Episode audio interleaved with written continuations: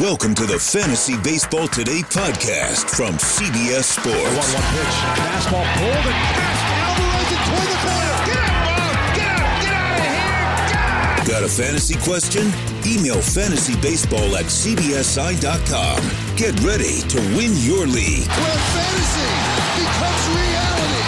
Now, here's Adam, Scott, Heath, and Chris. Some trade talk on this Thursday morning. Welcome to the May 30th edition of Fantasy Baseball Today. I'm Adam Aizer with Scott White and Heath Cummings, and we'll give you buy low, sell high, and buy high. And today we're going to look at the most traded list, and I believe Jose Ramirez is number one on that, that list. If he's not number one, he's up there, but we'll talk about him. We'll talk about Austin Riley.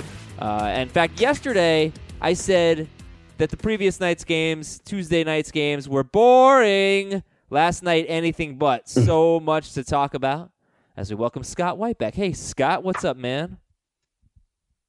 Adam, how's it going? It's going pretty well. Remember, everybody, we're on video if you want to watch us. Uh, Scott's in his house Mhm. with his cool little background. Yeah. So am I. You want to know it though. I got a nifty background now. yeah, I, like you look I'm- good. I'm actually in a hallway, Adam. I don't know You what a you long, mean by my house. This is not what my house looked like. You have a long hallway in your house. I have. A, I'm got the same similar setup. Heath's in the Fort Lauderdale office. What's up, Heath? Yeah, I have that hallway in my house as well. It's weird how we all had the same uh, designer. Uh, yeah, yeah, you're all you're all pretty sharp. Um, all right, so let's talk about yesterday's games because there was there was a lot. First, this email of the day is from Zach H from Houston, Texas. Dear Sandler, Hemsworth, Ledger, and Wang, Wanger, Wanger. Scott Wanger. I know who That's- three of those people are. I don't know what connects them. They're Adam, Adam, Heath, Chris, and Scott, or Adam, Chris, Heath, and Scott. Ah, okay. Do you know who? Don't you know? Scott Uh, Wanger. Wenger. He was Steve in Full House and the voice of Aladdin. And I don't. That is a strange reference. I'm pretty sure he went to my high school. Yeah, he he he did. Um, Almost. Is he an Adam? So he's the Adam. No, he's the Scott. He's the Scott. Oh, they're- It's weird that he's the famous Scott, but it kind of looks That's like such a stretch. he could be your big brother. Yeah, yeah, definitely. I'm gonna confirm that he went to my high school. I do. You know, I do this a lot. Okay, here's the the email from Zach. Last night in my fantasy league, Edwin Diaz was rage dropped based on his blown save and awful performance against the Dodgers. I think this was a fluke performance and he's still really good, but I don't know who I should drop for him. Should I drop Fried, think? Montas? Yeah, right. Fried, Montas, Giolito, Keuchel, or Kimbrel for him? Uh, my choice would be Keuchel. Yeah, I think Keuchel's probably the right answer. That's what I said. But I don't even care about that part. I just think it's hilarious that somebody rage dropped Edwin Diaz. Are you kidding me? What are you, are you kidding me? That's terrible. Yeah, this is the first time he allowed more than two runs in a game since last May, I think. The first time more than one this season. Uh, you know, he had worked. This was his fourth time pitching in five days and eighth time pitching in 12 days. So it's, you know, this stuff happens sometimes. I don't, I don't think there's anything to be concerned about. no, he's Like, he's, he's, not been, been what he was last year, but we didn't really expect him to. Well, where does he rank? You might you might wonder. He's 20 uh, among relief pitchers, RP eligible players. 20th in points, 23 in roto. If you remove the starting pitchers who are relief pitcher eligible, Diaz is 13th in points and 17th in roto. In roto, there are some non-closers like um, uh, Ryan Pressly, Yes, Pressly and uh, the guy on the Red Sox. Is it Workman? Maybe Wald, Wal- yes, Walden, who has like six wins. I know so many baseball things. top 12 he is not right now i bet he was yesterday though edwin diaz There's so much elasticity in the, you know, among the relievers who are actually good and consistently getting save chances. Uh, his ratios are still, you know, they're, they're elite. They're elite. The only, he's second in my closer ranking behind Kirby Yates, who, you know, it's debatable. He deserves to be first. You could really debate probably 10 guys for the top spot in the relief pitcher rankings. My top relief pitcher has not changed since the start of the year. it, it was who Osuna Yep. that's such a strange call I think he's number one or number two right now, right? He's not number one. Heath. Jeez, he's, number num- two. He's number two. Yeah. He's number two. He's number two. Behind. Though he's been kind of shaky recently himself. Um, okay, so that was our Edwin Diaz email. What stood out to you guys yesterday? Heath, kick it off. Who's a Wednesday standout? I, you know, it was weird because I did a pretty big rankings update yesterday, and this happens often, and it's just happenstance. It doesn't, I don't have any control over anything, but guys that I move up are just absolutely terrible right after I move them up, and guys that I move down have monster performances. And there were a couple of those in uh, Sean, uh, Kevin Gausman and Bryce Harper. so you moved Gausman up. Move Gausman up to right, just borderline top 60 pitcher. Um, I'd been mildly impressed with what he had done lately, and he delivered the worst performance of his career. Mm-hmm. Eight runs And uh, I dropped Harper out of my top 10 outfielders, and he remembered how to hit again. Wow, it's two good games in a row, I guess, for Harper, but still a ton of strikeouts. Uh, dropped him out of your top ten. Let's start on Harper. You dropped him out of your top ten outfielders, like for who? Um, do you want me to just like, you know, that let's go for points. Okay. So Mookie Betts, Mike Trout, Christian Yelich, Cody Bellinger, JD Martinez. There's five where you can't even consider Harper. you still have Betts ahead of Trout. Yes, When, he's like- scored like When ten less points than Trout this year. Yeah, Mike Trout was on the IL, or he was injured. Did he go on the IL, or did he just miss some time? Uh, then Blackmon, Acuna, Brantley, Hoskins, and Kris Bryant. Okay. Um, Brantley ahead of Harper. Yeah, that that one. I had a feeling that was gonna be. I had a feeling Brantley was gonna be on that list. I mean, he, he has been fantastic so far this year, and always better in the points format. Yeah, but so is Harper. And, uh, yeah, uh, Harper didn't used to strike out thirty percent of the time. That's true. Yeah. All right, well, and yeah. that's uh, you know after a jump in strikeout rate last year too. Uh, so he has he has Harper 13th. I have Harper 13th. I'm not remorseful because he had a couple good games. I mean, first of all, 13th is still pretty high. I hope he should have some good games every now and then. Um, but yeah, I'm I'm still I'm still uh, thinking Harper's not going to live up to even second round expectations this year. Would you take Scott? Would you take Harper or Brantley? I have Brantley 11th in points leagues, um, and I believe it's I, I believe I have Brantley ahead of him in Roto too. Oh wow. Okay. Interesting. Um, Scott, D- D- Heath, you got it. Like, come on, you got to put Mike Trout ahead of Mookie Betts. I'm sorry, you have to I, I don't know why I do. because Mike Trout has. They've been virtually the same the same player so far in fantasy this year. Okay, Trout did not have an IL stint. He's played 51 games. Betts has played 55 games. Mike Trout has what? And his in OBP fairness, is Mookie Betts playing more 449. game. What's that? He's got a 449 OBP, and he's not even playing that well. He's not even playing that well. Is the reason for moving him ahead of Mookie Betts? Yes, he's all, he's been better than Mookie Betts in four fewer games, and he's not even playing that well. And I guess Betts isn't really either. compa- You know what we can get from Betts. I think they're both playing very well. They're both like top ten hitters. he- well, I because- think yeah, Adam's well, saying there's leagues. there's it's it's clear there's regression coming for Trout when in Betts' case, you know, the good kind of regression, and in the Betts' case, there's not. I, I mean, I, I think that both of them are going to be a lot better, or certainly better. But I think Trout is going to be like a lot, a lot better, because I, I just I don't I can't I just can't see an argument. I the only thing is plate appearances. That's it. If you think Betts is going to get uh, be a much better lineup and get more plate appearances, but. I just okay. All right, all right. So your standouts, your other standout was Kevin Gausman. He is 68% owned. He gave up 8 runs in 1 inning. And I I saw this I was just like, god, this is just like so Kevin Gausman. An exaggerated version, but he can just never be consistent, I feel. Um how you know, 68% owned, how do you guys feel about that for Gausman? I, I hope people didn't start him for a one start week. I don't think he's the kind of pitcher, you know, unless it's a great matchup that you'd ever turn to for that. Uh, but, you know, this doesn't erase the fact that he was coming off three quality starts.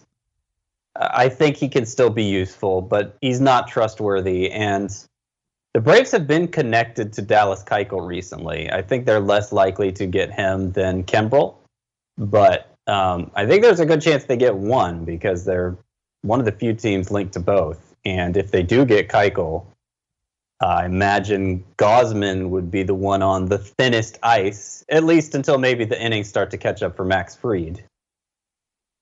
Okay. All right. So Gausman, 68% owned. Griffin Canning, 67% owned. He's one of my standouts from yesterday. Who would you guys rather own at this point, Gausman or Canning? Canning. Yeah, I'd, I'd probably I say think- Canning.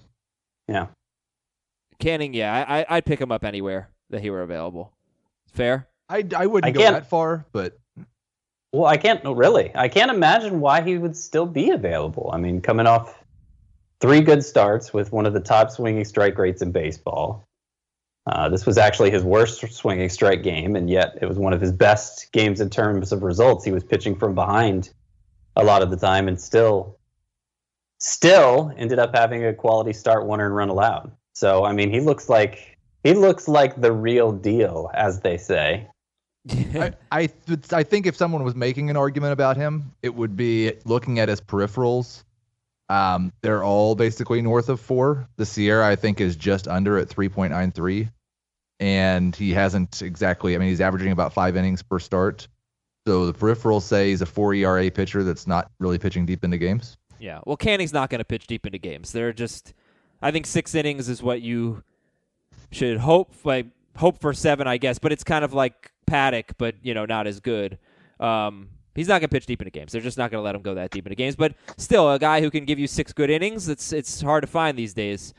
Uh, others, Yeah, I, I just don't think we know that he's that guy yet. He's done it twice. Yeah, he's he's had three good starts in a row though. Three starts worth worth putting in your lineup. So other standouts, Scott. Anyone else you want to talk about? Gosh, I mean Wade Miley with two good strikeout starts in a row. Kyle Hendricks has been great. Mhm. Austin Riley homered again. I, I mean, there's so many ways we can go with this. Was a was a fun day in baseball. A lot of good storylines. What you got? Yeah, Miley's Miley's a good one to point out. His last five starts have been much different than the ones preceding it. He has really upped the whiffs, and I, I don't, I haven't really read anything regarding a change, or, or there's not really a clear thread from start to start.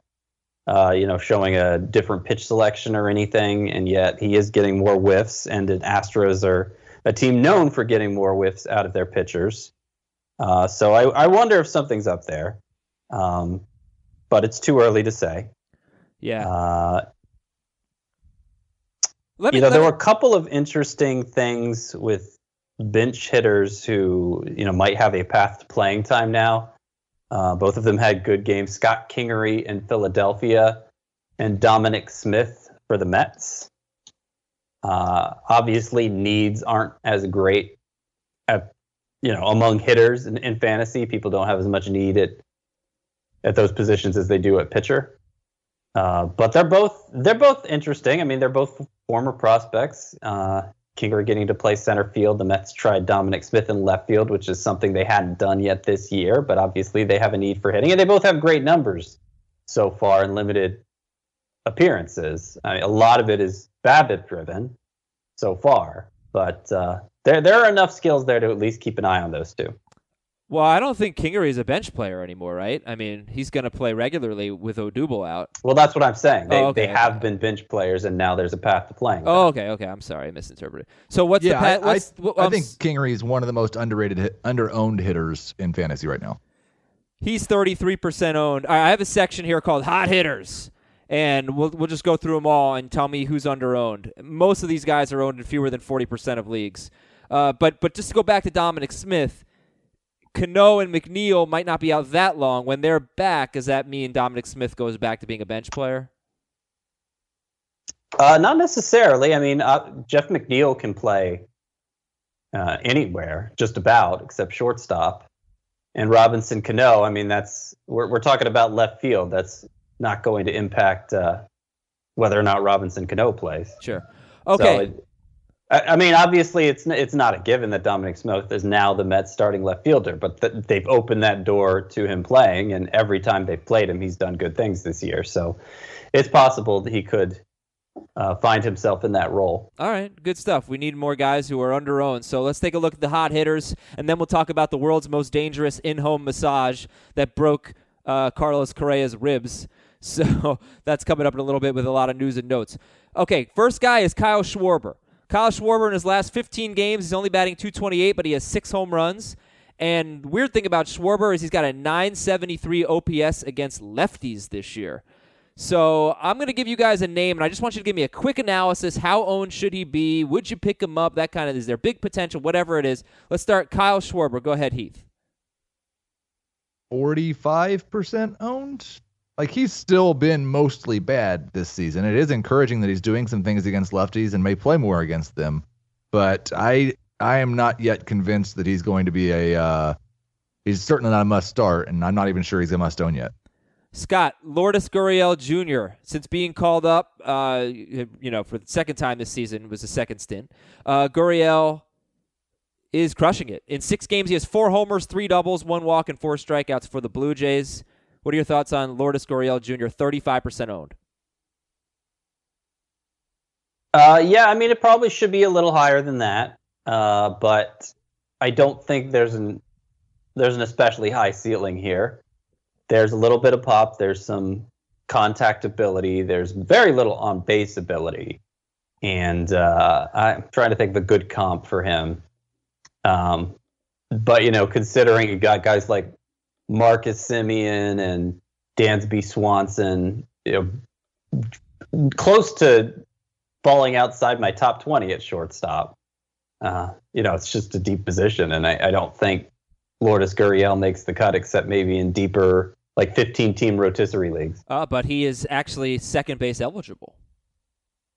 Well, that helps a little, Yeah. but even so, um, even so, I'm just not sure. Like, I'd rather have Cavan Biggio, and he's a guy outside my top 20 at second base. All right, I, I'll say if you're in a real deep league, Gurriel is now second base, shortstop, outfield eligible, and middle infield eligible. He's two games away from being first base eligible, which would also give him corner infield eligibility, so he could have a bunch of eligibility. All right, next up, Heath, we'll go to you. Renato Nunez for the Orioles. He had a 632 OPS before his last 10 games, and in those 10 games, he has a 361 batting average and six home runs and three doubles. 37% owned Renato Nunez. 37% sounds about right. Like this has been a nice hot streak, but I haven't seen enough yet to make me believe that this is uh, close to sustainable. Okay, then we have Scott Kingery, who we can skip for now since we just talked about him. Uh, Heath, I'll go back to you for Howie Kendrick. 31% owned, nine hits in his last four games. He did start, he usually plays only against lefties, but yesterday we saw him, I mean, this goes back to what Scott was saying bench players maybe playing more. He started at second base uh, against a righty, and that was with Brian Dozier on the bench. Quite frankly, Kendrick's been so much better than Dozier. He's 31% owned, batting 328 with nine home runs. When he hits his 10th, it'll be his most in six seasons. Uh, Heath, on Howie Kendrick. Yeah, I like if you told me that Brian Dozier just recognized that he's terrible at baseball now and retired, then I would say that he should probably be like 60, 65% owned, but I don't expect that's going to happen and I think the Nationals probably going to run him out there several more times. So I don't expect that uh, Kendrick will have the playing time to deserve much more ownership than this. Scott, Oscar Mercado is 37% owned. He has two steals. They both came in one game a couple nights ago, but he's batting now uh, 333. He's actually got a pretty good slash line, um, and only eight stri- oh, eight strikeouts in eight games. Not terrible, right, for a rookie. Uh, what do you think about Mercado at 37%? Yeah, uh, I don't know that it needs to be much higher than that. Obviously, there's interest in every rotisserie league where you're talking about five outfielder spots to fill and a scarcity of stolen bases. But uh, even if you own him in that league, you're probably not starting him since he hasn't delivered on much of that stolen base promise yet. But it's easy enough to envision him becoming a regular for Cleveland, and he does have some bat on ball skills. Uh, the strikeout rate was you know we're talking eight games, so it's hard to it's hard to uh, assess much there yet. Um, yeah, I mean maybe like maybe like forty five percent own is where I'd go with him. Okay, Mercado, by the way, has batted second in four straight games for the Indians, so maybe he can help you out with some runs. He has 12 runs in eight games. That's that's pretty good. I think he's played 12 games, hasn't he? 12 games. Okay, that makes more sense. Yeah. Okay, so eight That- strikeouts in 12 games sounds a Yeah, lot his better. strikeout rate's just 17%. 'cause that's it's what I actually thought. very good. And that's why Yeah. I paused when I saw that I wrote Is, are eight we at the end of the list, or is or can I throw in one more that I think is like Go. very important? Yeah, go. Mallex Smith. Uh, Two yeah. nights ago, he had four stolen bases, hitting ninth. The next day, he led off three hits. Next day, he leads off three hits. He is on fire right now. He's still just 46% owned, and he's a guy that is, was essentially universally drafted at the beginning of the year. I think there's a very good chance in another month we're looking at a 90% owned Mallex Smith. Yeah, I, I just wonder about the batting order. I hope he stays there. Dee Gordon is on the mend. He doesn't have a super serious wrist injury, but he's got a chance. Yeah. He's got a chance to claim that number one spot. Mallex. I mean, Mallex Smith has served an IL stint this year. Granted, it only cost him the two games in Japan, but he's also spent a ton of times in the minors. He's on pace for more than 40 steals in spite of that. So I don't know. I don't know why he's so like all rotisserie leagues he needs to be owned. Probably all head-to-head categories leagues he needs to be owned. Uh, Jackie Bradley, Carson Kelly, Brandon Dixon are the last three guys on the list. Jackie Bradley has a 1051. Well, he had a 1051 OPS in nine games before homering last night. Uh, he's still having a dreadful year, but Bradley's hot. Carson Kelly doesn't play that much, but can give you just like some decent numbers, it seems, at catcher. And Brandon Dixon has yeah, he needs to play games. more. He needs He to play more. His his numbers are looking impressive for a catcher. hey, maybe it'll happen. Um, all right, so so if Mhm. Kingery, it seems like Kingery's probably our favorite that I said, other than uh, Mallex Smith, maybe. I don't know that there's a. I'm pretty interested in Mercado I if mean- he's going to bat second. Yeah, I like Mercado more than Kingery personally. Okay. Um, the batted ball profile for Kingery. I mean, you're mostly just investing in upside at this point because his production to date. I mean, it's he's got a I think a BABIP verging on 500. So there's you know so few at bats, it's hard to make anything of it really. Uh, but the batted ball profile, you know, a lot of strikeouts, not many walks. Um, yeah, I, I have doubts about Kingery. I'm interested in seeing him play because we know there's upside there, but I have doubts about him. Mercado, I think, has a- better chance of making an impact. And it is time to take a break here on Fantasy Baseball today. When we come back, Carlos Correa's weird injury, update on Jose Altuve, Kris Bryant, Joey Gallo, Mike Trout. Uh, we will be right back on Fantasy Baseball today.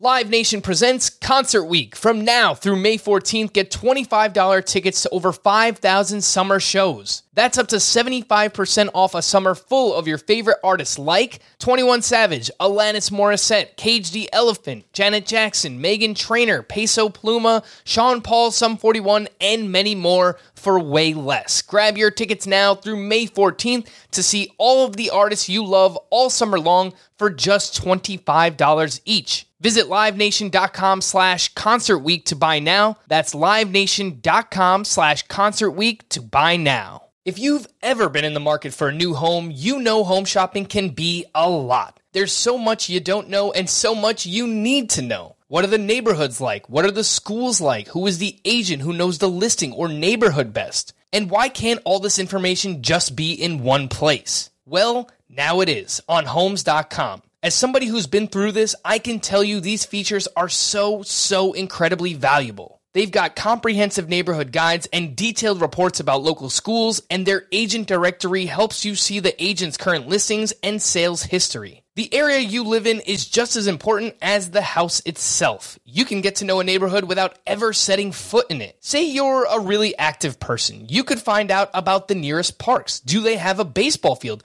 Maybe you want to join a softball league like Chris and I play in. Also, Homes.com collaboration tools makes it easier than ever to share all this information with your family. It's a whole cul-de-sac of home shopping information all at your fingertips. Homes.com. We've done your homework.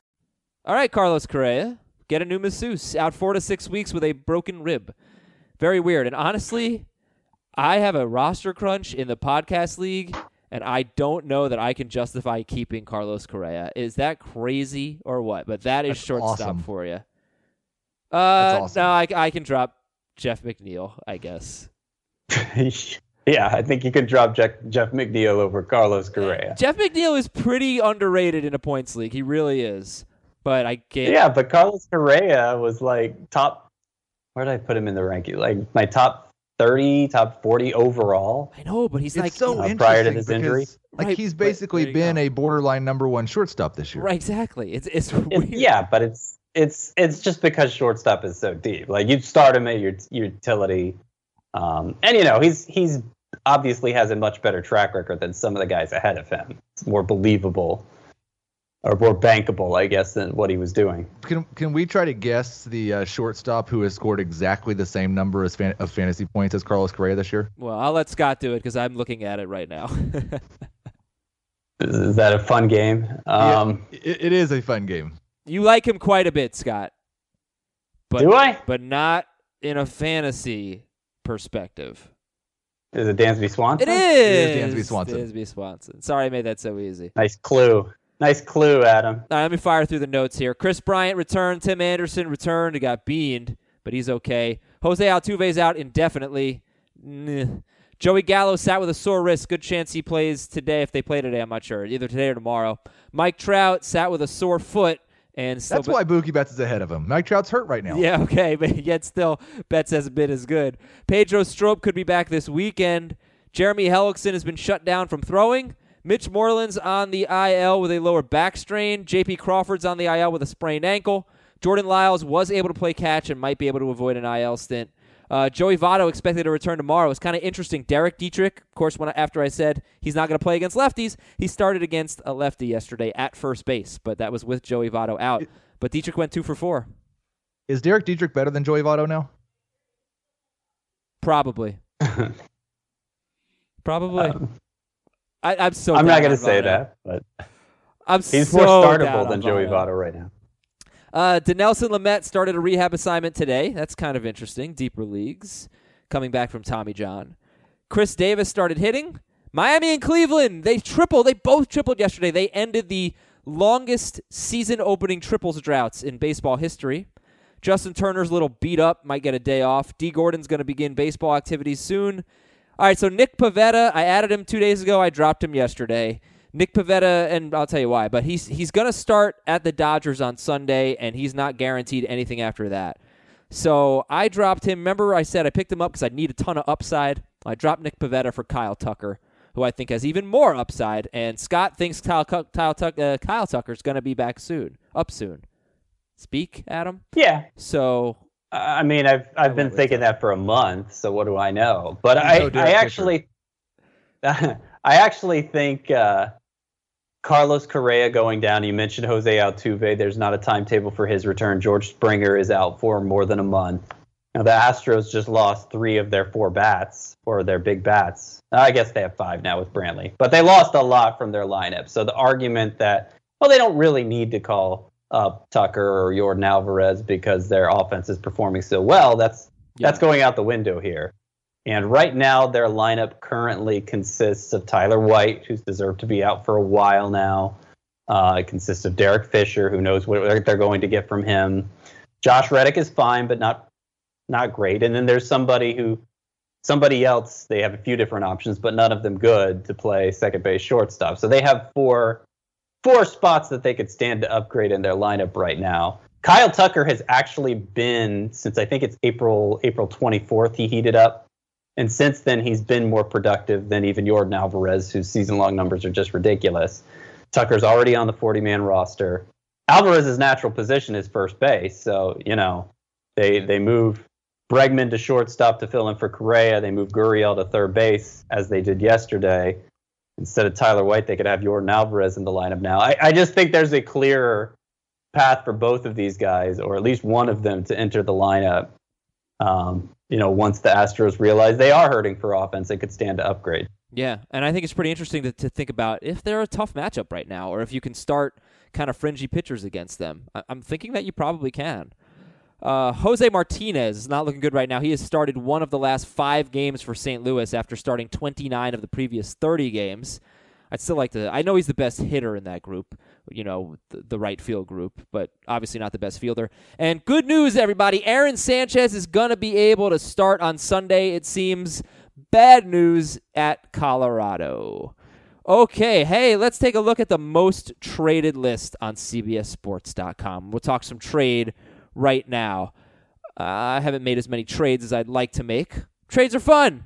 Most fun part of fantasy baseball. Jose Ramirez is number one on the most traded list by far. Max Scherzer two, Bryce Harper three, Austin Riley and Jacob DeGrom tied for fourth in terms of most trades.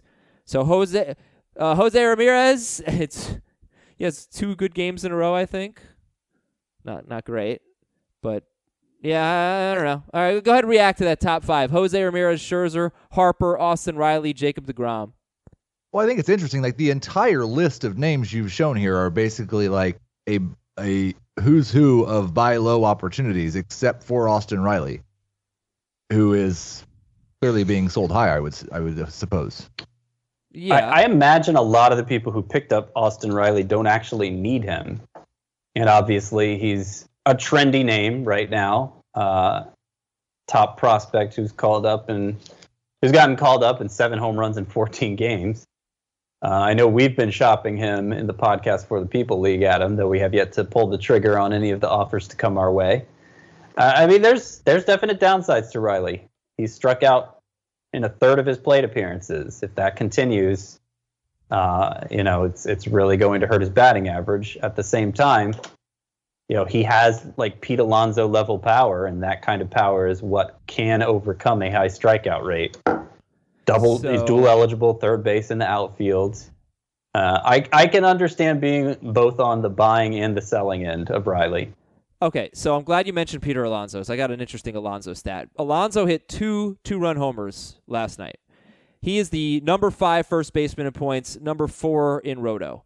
Got off to an amazing start. Uh, and as we compare Alonso to Austin Riley, April 12th, April 12th, okay, pretty early in the season. Since then, Pete Alonso is batting 230 with 13 home runs, 12 walks, 48 strikeouts. I mean, he's been really good, but he's the number 15 first baseman in points and number 14 in roto since that time, since April 12th, pretty early in the season. So I think exactly what you said. The strikeouts caught up to Alonso, the batting average has plummeted, and he's batting 230 in that stretch. So Riley has even worse play discipline than Alonso, right? So far. Yes. So far, yeah. So, So it's far. not it's not like Alonso's Uh, been although- useless, but he hasn't been a stud, believe it or not, since April Yeah. 12th. He hasn't, but I mean, he's he's also hasn't been. You're talking about a top 14 first baseman, what's obviously the deepest position in fantasy. That's still, I, I would still call that someone you're starting in every 12 team league. Um, you know, just Yeah. Yeah. You're you're saying since that time he's the top 14 first baseman, not not including the hot stretch at the start of the year, No, right? including the hot stretch, he's top five. oh, okay. Yeah, yeah. Yeah, yeah. Right. Oh, totally worth Um, starting. And, and and Austin Riley's probably going to be worth starting. I mean, he's, you know, but but Yeah. but sell it's, high. It's less certain with him. I mean, Alonso's strikeout rate is bad, but it's not. It's not like worst in baseball type bad like Riley's is so far. We're talking 14 games for Riley, so it's hard to make too much of it. But Riley struck out a lot more in the minors than than Alonso did as well, right?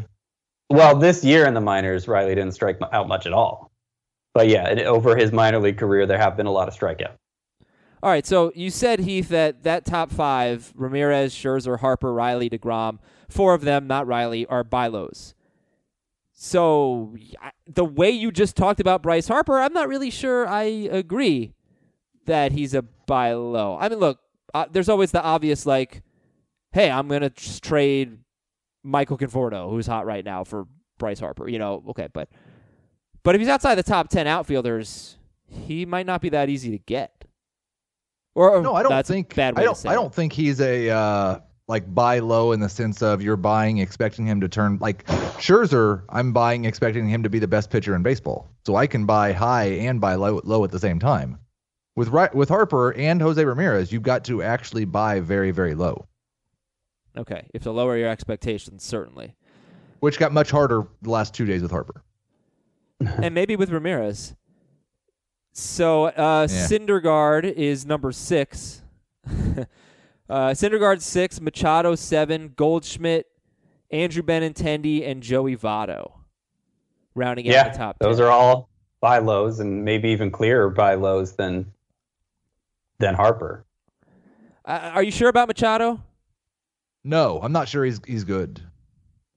And, and Scott, I know you had well, some reservations. you're not sure about he's Goldschmidt. good. You're not sure Machado is good. I'm not sure he's a starting shortstop in a points league. Well, that's a bold take. It is. That's a Uh, bold well, take. he never guy. he really has been one year in his career outside of Camden Yards. It's true. I mean, I understand what you're saying. At, at the same time, a really good strikeout rate. He's had horrible BABIP luck. It looks like still on pace for 26 home runs, which I understand in today's environment maybe doesn't mean what it did. But my point is, he's just not that far off Well, he's From- he's a from beat living up to our expectation. He has a 299 BABIP. His career is 301. Really, his BABIP is only 299. he's just and he's struck out more than he has at any point in his career. Okay. Well, that's part of it, but at the same time, it is a good strikeout rate. Hmm. Yeah, I'm surprised. I'm surprised his BABIP is that high. Um, I guess maybe being his home run pace being off is also affecting the batting average somewhat. Well, could I you, still don't think it it would take much for him to get back on track. Could you see Machado or Goldschmidt or Benintendi or Votto carrying your team for the next like two months? I could Goldschmidt. see all of them doing that. Uh, you know, I'm actually the most concerned, I think, about Benintendi because he hit his sixth home run yesterday, and that's with a much higher fly ball rate than ever before. Theoretically, he should be showing more power. Um, his strikeout rate is way up this year. It's 23%. Like it's certainly higher than Machado's, but it's not that much well, different. he- compared to earlier in his career, It was 16 and he have? 17 just like Machado's. yeah, and 20, and now it's 23. That's that's a big jump. That's a big jump. I mean, look, Benintendi just, you know, he did have one streak last year where he was like great, but other than that, he he's just kind of a steady Eddie, seventeen homer, twenty steal guy. Probably, you know, I saw people buy. I saw someone buy Benintendi low in one of my leagues, and yeah, he's probably got some regression coming. He's good, um, but I don't know that he's like capable of of going on a huge tear for an extended period of time. He's just not that good of a hitter. I'm sorry to say it. He's a he's a 20 homer guy at best. You know, like you want the Goldschmidt's a 35 homer guy maybe. Um, Votto's Votto could be a 12 homer guy. You know, in a good year. Yeah. The only guy I'm confident could carry your team over the next month is Goldschmidt. Yeah, I that was a joke about. Uh, yeah, I mean it's, but they all could. Like the only one I've given any thought to benching in the leagues where I own them is Votto. The others, you know, they haven't underachieved enough for me to say, okay, I'm gonna I'm gonna risk missing out on the monster week to start, you know, Dansby Swanson instead, whatever. All right, why don't we save the since we did some good trade talk there. Unless you guys are just dying to give me a buy low or sell high, we can save it for tomorrow. That sounds great. All right, we'll save it for tomorrow. Well, how many games? How many games do we have on the schedule today? One, two, three, four, five, six, seven, eight, nine, ten. That's good. That means more time for for free period tomorrow. Um, Ah, ah, ah. well, so I got an email here that I, I think is really cool. Um, pretty sharp, pretty pretty. One of our loyal listeners, Mike in New York or Nueva York, as he likes to say. Uh, you know, he kind of attacked us a little bit. I understand guys Oop. like Bellinger and Yelich have been great, but I don't agree with moving them ahead of guys who've been better for way longer, like Betts and Arenado. This is actually mostly addressed to Scott. The trade charts have Betts behind both of these one-hit wonders. Ooh, Mike, I'm not sure I can support you on Yelich being a one-hit wonder. Maybe this is He won the MVP last year. Maybe this is who Bellinger and Yelich are now, but Betts has been the best player in fantasy two out of three years and hasn't hit that level yet this year, but certainly hasn't been bad. Arenado's just doing what he mm-hmm. always does. I'm not sure I'd put them above JD Martinez, Scherzer, or Verlander either, them being Bellinger and Yelich. Mm-hmm. Can't help but remember when Harper was number one over Trout a few years back, or when Trea Turner was overrated as a first rounder in point straps a few years back. Can we be a bit less reactive? I love reacting to change and recognizing breakouts, but putting guys on a hot streak over the best players in fantasy still seems both premature and like a mistake to me. Love you, Mike. Yeah, I mean, it doesn't look like a hot streak at this point. It looks like a skill change. And a big part of it is that of the three, Betts, Yelich, and Bellinger, uh, I, I would say Betts seems like the the the least the, the lowest steal source of the three. Uh, Bellinger has been you know, Bellinger and Yelich both have been running a lot and have been successful enough that I think it's going to continue. Both of them, uh, Bellinger especially, like he's cut his strikeout rate in half, like a third of the way into the season. It's it's hard to dispute that anymore. Uh, yeah, it's it's interesting because more often I think we're accused of being too patient and not making these changes fast enough. I could understand why you know, as a Bellinger owner, you might be willing to trade him for Betts. I personally would not. So, you know, obviously my own personal feelings are reflected in my rankings. And if you feel differently, I'm not saying you're wrong. I get it, but uh, I disagree. Heath, you want to jump in there? I still have Betts over both these guys, so I, I, I just good email, Mike. Well, I, I the one thing I don't agree with you on, Scott, is that Bell is I don't think that Betts, if he steals fewer bases than Bellinger, I think it's going to be pretty negligible. Like they both, Betts has six and Bellinger has seven, and I just feel like you're probably I, right. If I were going to, pick, probably right. Yeah. But who's the clearer power source? Definitely Bellinger. Yeah, Bellinger. Um, I, I think I mean, if, if, he's if he's closed the gap in steals to any degree, and he's you know obviously closed the gap in batting average with a much lower strikeout rate than ever before. Uh, it's you know weigh the two. Who has the biggest advantage? Bellinger with the power.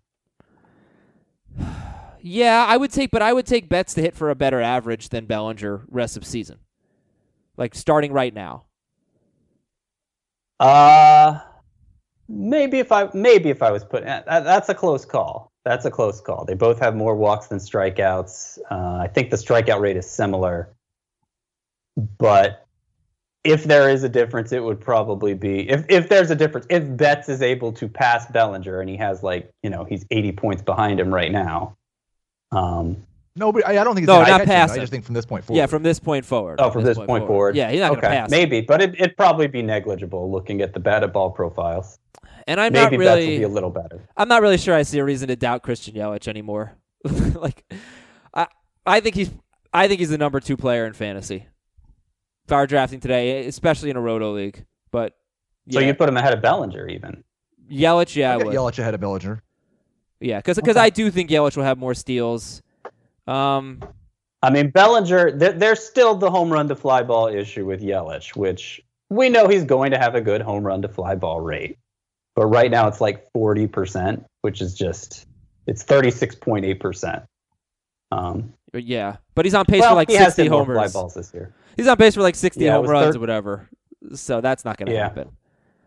Uh, but yeah. these guys. I mean, obviously, studs. I have him third. So what? What? what why even bother making this argument? Yeah. I, all right. So I, I don't know. Maybe it's just do you buy the batting average of Cody Bellinger, and it's uh, the, do you buy that he's like a 300 hitter? You know, if you do, then he's a top five player. I think he's, he's striking out 13.3 percent of the time. I mean that I don't know what kind of frame of reference the audience has for that, but it's that's an incredible strikeout rate. He's making so much contact. Question though, if that continues, right. yeah, I, if that continues, he's probably going to be the best hitter in fantasy. That that's the his question. His batting average continue. is actually higher than his BABIP, Bellinger. Oh, oh, oh, right. But the thing is, like, can he keep? You know, okay. So basically, 146 strikeouts in 132 games as a rookie, 151 strikeouts in 162 last year, 31 strikeouts in 54 games. We saw it with Giancarlo Stanton. Like, are you you seem to be really buying into the strikeout rate? I, I don't know that I am yet. Um, I would and, probably okay. set the over under at 18% for the rest of the year. And he hit 267 and 260 in his first two seasons. So he's going to steal some bases. He's going to uh, probably lead first baseman or come close to it. Uh, he's going to hit a ton of home runs. Obviously, it's is he a 260 hitter? I guess not. He's he's obviously made improvements and he's hitting lefties this year. So I, I don't look. I don't really agree with Mike's email to be quite honest. Uh, Mike's always got a lot of good emails. I don't really think that Scott's overreacting, especially. With I thought it was a very good email, Mike. What wasn't a bad email. All right, here we go. Next email is from Brandon in the Tri Cities in Washington. I don't know where that is. Can you weigh in on Shohei Ohtani? Is he worth owning? He is 91% owned, 51% started, and pr- pretty bad so far, uh, but hitting the cover off the ball. What do you think about Ohtani? Yeah, I mean, there's there's too much potential here to, I think, with as few at bats as he has, to really worry about anything that's happened in those at bats at this point. And there's been enough reason to be encouraged, then I'm not really changing my stance on it. I think there's five category potential. I think he's going to play close to every day. And uh, I'm happy to keep starting him. All right, this is from Garrett. What do you guys think about Luis Severino? What is the probability of Severino coming back and being the ace that he was down the fantasy home stretch? 22%. Well, it's pretty low. Hmm. It's it's an and. You have to put an and in there. You have to get the intersection of the two. It's not an or. Oh, of coming back What and am I talking and about? being I don't even know what I'm stud. talking about. I have no idea what you're talking about. Try to help Logic. there. Those logic exercise, remember where it's the union and the intersection and like if it's an and you're talking about an intersection and that yeah. I just gave the I probability. I'm doing like eighth grade math or something. Twenty-two percent. Twenty-two percent of it of Severino being an ace. Yeah. Well, if it's will he come back, then I'd put the chances over 50%. But when he has to come back and be an ace, that's probably about where Heath has it. Okay. Where let's see. Uh, hey, real quick from Scott. Would you drop Willie Calhoun for Scott Kingery? I wouldn't. I would. Okay. And thank you guys. And Will from Virginia. Haven't heard much about Sean Manaea, who's making some progress, but where would his peak ranking be in 2019? Top 50, top 30? Uh, question mark on Sean Manaea, who's only 10% owned, but is, you know, making progress. Yeah, part of the problem is he wasn't must own before getting hurt. I think there's probably some untapped potential there. Uh, and if I had a need at starting pitcher, pick him up and see where it goes. But I would, uh, I wouldn't be ranking him inside my top 60 even on the day he came off the IL. To, to answer the question, I think his peak start starting pitcher ranking, if he comes back and performs well, is probably somewhere in the top 40. We're going to take a quick break on fantasy baseball today. When we come back, we'll play start, sit, or drop. We'll look at Aaron Nola and Kyle Hendricks and Chris Chris Paddack and James Paxton and Shane Bieber, uh, Blake Snell, Madison Bumgarner, John Means, Pablo Lopez, all these guys that we have not talked about yet. Coming up, we'll recap uh, re- pretty much everything you need to know from Wednesday. We'll be right back. Worn by players like Michael Harris to meet the demand of elite ball players, the New Balance Fuel Cell 4040 V7 is a versatile option. The 4040 V7 is built for the athlete who needs responsiveness and ability to cut and run at their full speed. The model features a fuel cell foam underfoot and a synthetic and mesh upper to provide breathability, comfort, and a snug fit as you round the bases. The fuel cell midsole features nitrogen infused foam specifically designed to propel athletes forward. Learn more about the 4040 at newbalance.com. Start, sit, or drop for the following players Victor Robles, 39th best outfielder in points, 33rd in roto, 21.4% hard contact rate. Yikes. And so many strikeouts for Robles. Start, sit, or drop. Start and roto, sit in points. Sounds good to me. Yeah, I'd be more concerned about the batted ball profile if he wasn't one of the few genuine steal sources out there. How about this? Start in roto, drop in points. Victor Robles. I'm not there yet. Okay. I think you can make the case. It's uh, it's hard to roster bench player bench hitters in a points league. I've found. Josh Donaldson. Josh Donaldson is the number 21 third baseman in points leagues, number 26 in roto. He is pretty cold. He's slugging 402 in May with two home runs and five doubles. Start, sit, or drop Josh Donaldson. Drop. It's probably like when you're dealing with a corner infield spot in a roto league. I can't imagine too many of his owners in that format could make a case for sitting him. Uh, points league. I mean, third base is a deep position. I'd be more likely to stash him away than than Robles. Uh, you know, he's obviously still getting on base a lot, has an elite track record. And a 53.8% hard contact rate for Donaldson. Yeah. That's twice as as much as more than twice as much as Robles. Uh, you said drop Donaldson Heath. He's been awful. He hasn't been Uh, awful. yeah, I wouldn't He's say reached base at a 380 clip. He's on pace to be a five WAR player this year. Yeah, he Uh, just needs the power. He's been good back. defensively, I guess. He's been he's been re- pretty bad in fantasy. If you're outside of the Yeah. top 20 at your position and you He- have not he's had been some sort underwhelming. significant injury, you are mostly bad. I can't really argue with that. That's Yeah, kind of I the just- argument I I, would make. But has he been unlucky because he's hitting the ball so hard and there's not much power there for Donaldson? It's possible he's been a little bit unlucky. But like Scott said, it's hard to I, I'm not dropping him in a in a league with a corner infielder. I agree with Scott there. All right, next up, uh, Robbie Ray. Robbie Ray, uh, terrible start at Colorado, not surprising. One quality start all season for Robbie Ray, who has a Start, obviously. Move Yeah. on. no drop. Obviously, He's got a he's got a three five nine ERA at him. ERA matters. He has a three three eight ERA over the last three seasons. he has strikes one a quality guys out. start. He does it There's for no, five you're innings. starting Robbie Ray. You're not start. You're you're dumb if you're starting Robbie Ray. Like No, that's you're starting Robbie Ray. for five innings. You're starting right. One quality start. One quality mm-hmm. start all season long for Robbie Ray. yeah. And, and the Dodgers are going to light him one, up. one four five whip. One four five whip. Yeah. Well, yeah, He's, he's a strange one. He's a strange one. agreed. He's great at certain things and he's terrible at other things. And um, I, I think that makes him less than must start. I think that also makes him must own, though. Yeah, yeah. I, I maybe in a categories league, it depends how you are in in your category. Like if you need strikeouts, I could see starting Robbie Ray, but he's going to kill your whip. Uh, he, it just is. But also, he like he has five ERA downside. Like, like we've seen the worst of Robbie Ray. Marcus Like Semien. four years ago. I mean, last year he was pretty disappointing, pretty hard to use, and yet he Or still had a last year? 393 ERA. Okay, that uh, 393 ERA with a bad whip and no quality starts. He needs to have Yeah. a 350 ERA, uh, Yeah. or so. He also had 165 strikeouts and 123 innings. Yeah, he strikes guys out. he does. He, I'm not sure I trust because I'm looking. I'm looking at it now. 359 ERA, 328 FIP. Oh, 328 FIP's really good, uh, but his home run late rate is so low for a guy who gives up tends to give up hard contact, uh, or at least he has historically. Let me see how it's looking this year. Um, Robbie Ray is definitely on the I mean- people we fight about list. His his SIERA is 420.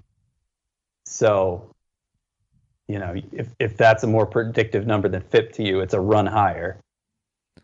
Uh, Marcus Semien is next on the start, sit, or drop list. 79% owned is heating up a little bit. Uh, Marcus Simeon, start, sit, or drop.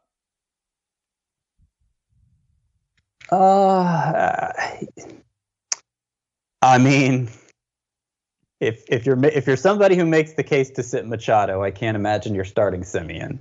If you're, but at the same time, like I, I think he's startable. I just don't think there's reason to get excited about using him ever. Uh, not a high power ceiling. Has improved his strikeout rate this year, and that's helped keep him afloat. But he's he's pretty fringy. Yeah, you can you can start him as a middle infielder if you want, I guess. You could drop him in shallower leagues, I'd say. 684 Yeah, OPS in May. yeah. Yeah, I was gonna go with the fourth option, ignore. I had no idea he was 79% owned. Yeah, all right, exactly.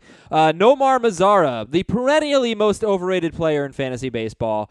Number 47 outfielder in points, number 49 in roto. That's amazing. Uh, he's played fewer games, 48 games. A lot of players are like at 53 ish games. Uh, and he's actually hitting lefties well this year, but Mazara is just not that good. I'm sorry. Uh, start, sit, or drop, 83% owned Mazara.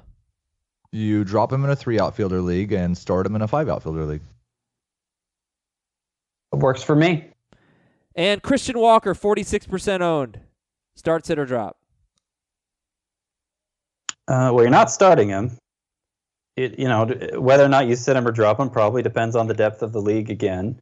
Uh, Kevin Cron started for the second time since getting called up, so they've they've been sticking with Walker at first base for the most part, in spite of his struggles. But Kevin Cron did start yesterday and had two doubles, which is a lot more production than Walker has provided recently. I still think the skill set of Walker is interesting enough that as long as the Diamondbacks stick with him, uh, there are better days ahead, and he could end up being a useful fantasy option again. But the Cron wrinkle is something to keep an eye on. Yeah, I'm fine dropping him. Yeah, a lot of people are. He's 46% owned. Christian Walker in May is batting 170 with one home run and 32 strikeouts. Rotation time. Okay, so yeah, didn't wait too long today. Jeez. Uh, Aaron Nola, good start. He keeps alternating good and bad. It seems. Kyle Hendricks has just been outstanding lately. Eight innings, one run, seven strikeouts at Houston. Chris Paddack gave up three home runs, his first three home runs allowed to righties all year. Uh, he gave up a season high in hits, which was six, by the way.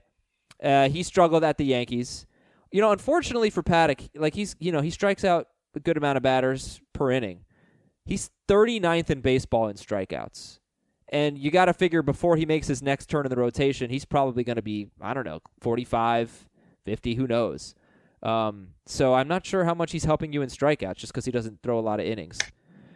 Uh, James Paxton, pretty interesting stuff. Four hitless innings with seven strikeouts against the Padres. They strike out a lot, but he was at home, and apparently they were like were doing something to adjust the dirt on the mound to compensate for his bulky knee. I don't know if they're going to be able to do that huh. on, in road starts. And he's pretty much said he's going to have to deal with this knee issue all season long. Uh, Syndergaard was good last night. Buehler was bad, and Bieber was terrible. So I don't know. I know there's a lot of names there, but you guys go for it with Nola, Hendricks, Paddack, Paxton, Syndergaard, Buehler, Bieber. Anyone you really want to talk about? Scott, I'll go to you first.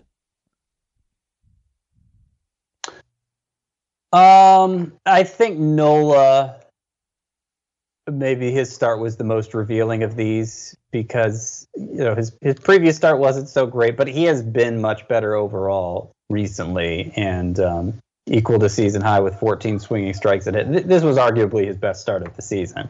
I think he's trending the right direction, and uh, I'm back to considering him a must start. Hopefully. Now I don't I don't know if you could buy low on him still, but if that was a possibility, I'd pursue it. Uh, yeah, Syndergaard's been a really interesting pitcher this year. 20 swinging strikes in this start, but his strikeout rate is down. His home run rate has been a real issue in an environment where more home runs are being hit. His ERA is around like 490, I think. It's going to be better than 490. But his xFIP and SIERA have him with a high threes ERA right now. And, um, you know, without genuine skills improvement, meaning the strikeout rate going up, or uh, you know keeping more balls in the park. That that might be what he projects for, and and that might still be good enough to make a must start. I mean, he pitches a lot of innings. He's going to have a high strikeout total, but he's not. It's going to be underwhelming compared to where you drafted him this year. Syndergaard, I was reading before the start yesterday that Mickey Callaway was just like, you got to be more confident. You know, he doesn't feel like Syndergaard is throwing with conviction trusting his stuff out there, and he's just like, I don't know, maybe it's just a mental block. Uh, Heath, did you learn anything about Shane Bieber in this start? Six runs in five innings, three homers allowed at Boston, and now that's 13 home runs allowed in 68 and two thirds. He allowed 13 home runs in 114 and two thirds last year. Yeah, I I didn't really like. It's nice that he didn't walk anybody, and he had six strikeouts in five innings. He had three home runs against the Red Sox. It's going to happen to a lot of pitchers. This does not give me any concern at all. Do you guys think you would field some offers for James Paxton based on? I know it was only four innings, so obviously he was on an innings limit, uh, a pitch mm-hmm. count rather, but it was great, and he's been really good this year. But it's got this knee issue. You know what? What, what would you want for Paxton if you were going to give him up? Nola, Syndergaard. I mean, I'd do those deals, sure.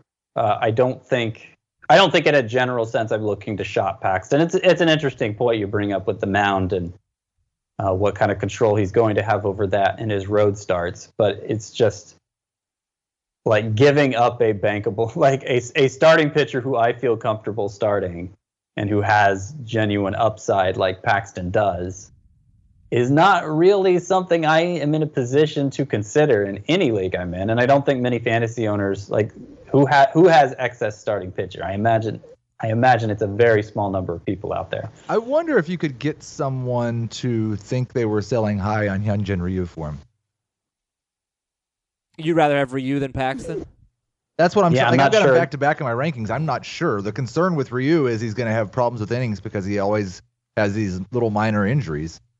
Well, Paxton's currently has one of those injuries and has a history of them as well. I kind of think I'd rather have Ryu. Yeah, I, I I looked at Paxton at the beginning of the year based on his walk to strikeout ratio and his home run luck. What I thought was bad luck last year. I looked at Paxton as a guy who could, you know, be the take that next step and become an ace. And I think it's played out. 59 strikeouts, 281 ERA in 41 two thirds. Like he's been unbelievable. So I actually think when he's healthy, James Paxton is top five to top 10 pitcher. And I don't know, you know, sometimes these injuries go away. But he does have a knee issue that he pretty much said he's going to have to deal with all year because it just didn't get good enough to go away completely. So uh, it's a tough call. If you're going to trade Paxton, you got to get something. You got to get someone that you feel like is going to be great. You you have to. Uh, but just keep mm-hmm. in mind what he's dealing with. But he has he has been pretty amazing. Uh, and finally, we'll he's end the show. very good. If I, be, I wish you could pitch a little deeper in games. Fair. Uh, we got end the show with uh, John Means, Pablo Lopez, Anibal Sanchez, Reynaldo Lopez. Any interest in those guys? They're pretty available. Uh, Pablo Lopez is still the most interesting to me. It's been hit or miss this year, and it was a hit yesterday. Uh, yeah, the others I don't I don't really have much hope for at all. This was basically Anibal Sanchez's first good start of the year, and Reynaldo Lopez has been getting crushed lately. Yeah, the word a- after Anibal's start was that he looked like he did last year. He was pitching down in the zone. He was mixing his pitches, and last year he had a 2.83 RA and a strikeout per inning. So yes, I'm sure we're all going to be very hesitant to buy into it but just something to keep in mind in case he does throw another good one yeah. next time Anibal Sanchez. Let's, let's see him do two or three more of those, and then maybe we could talk. Okay. All right, uh, we'll talk to you tomorrow on our Friday show. We will have Scott and Heath give us buy low, sell high, and buy high. We'll talk about two star pitchers. Pablo Lopez next week, Milwaukee on the road, and then Atlanta at home. So probably want to avoid him even after a good start.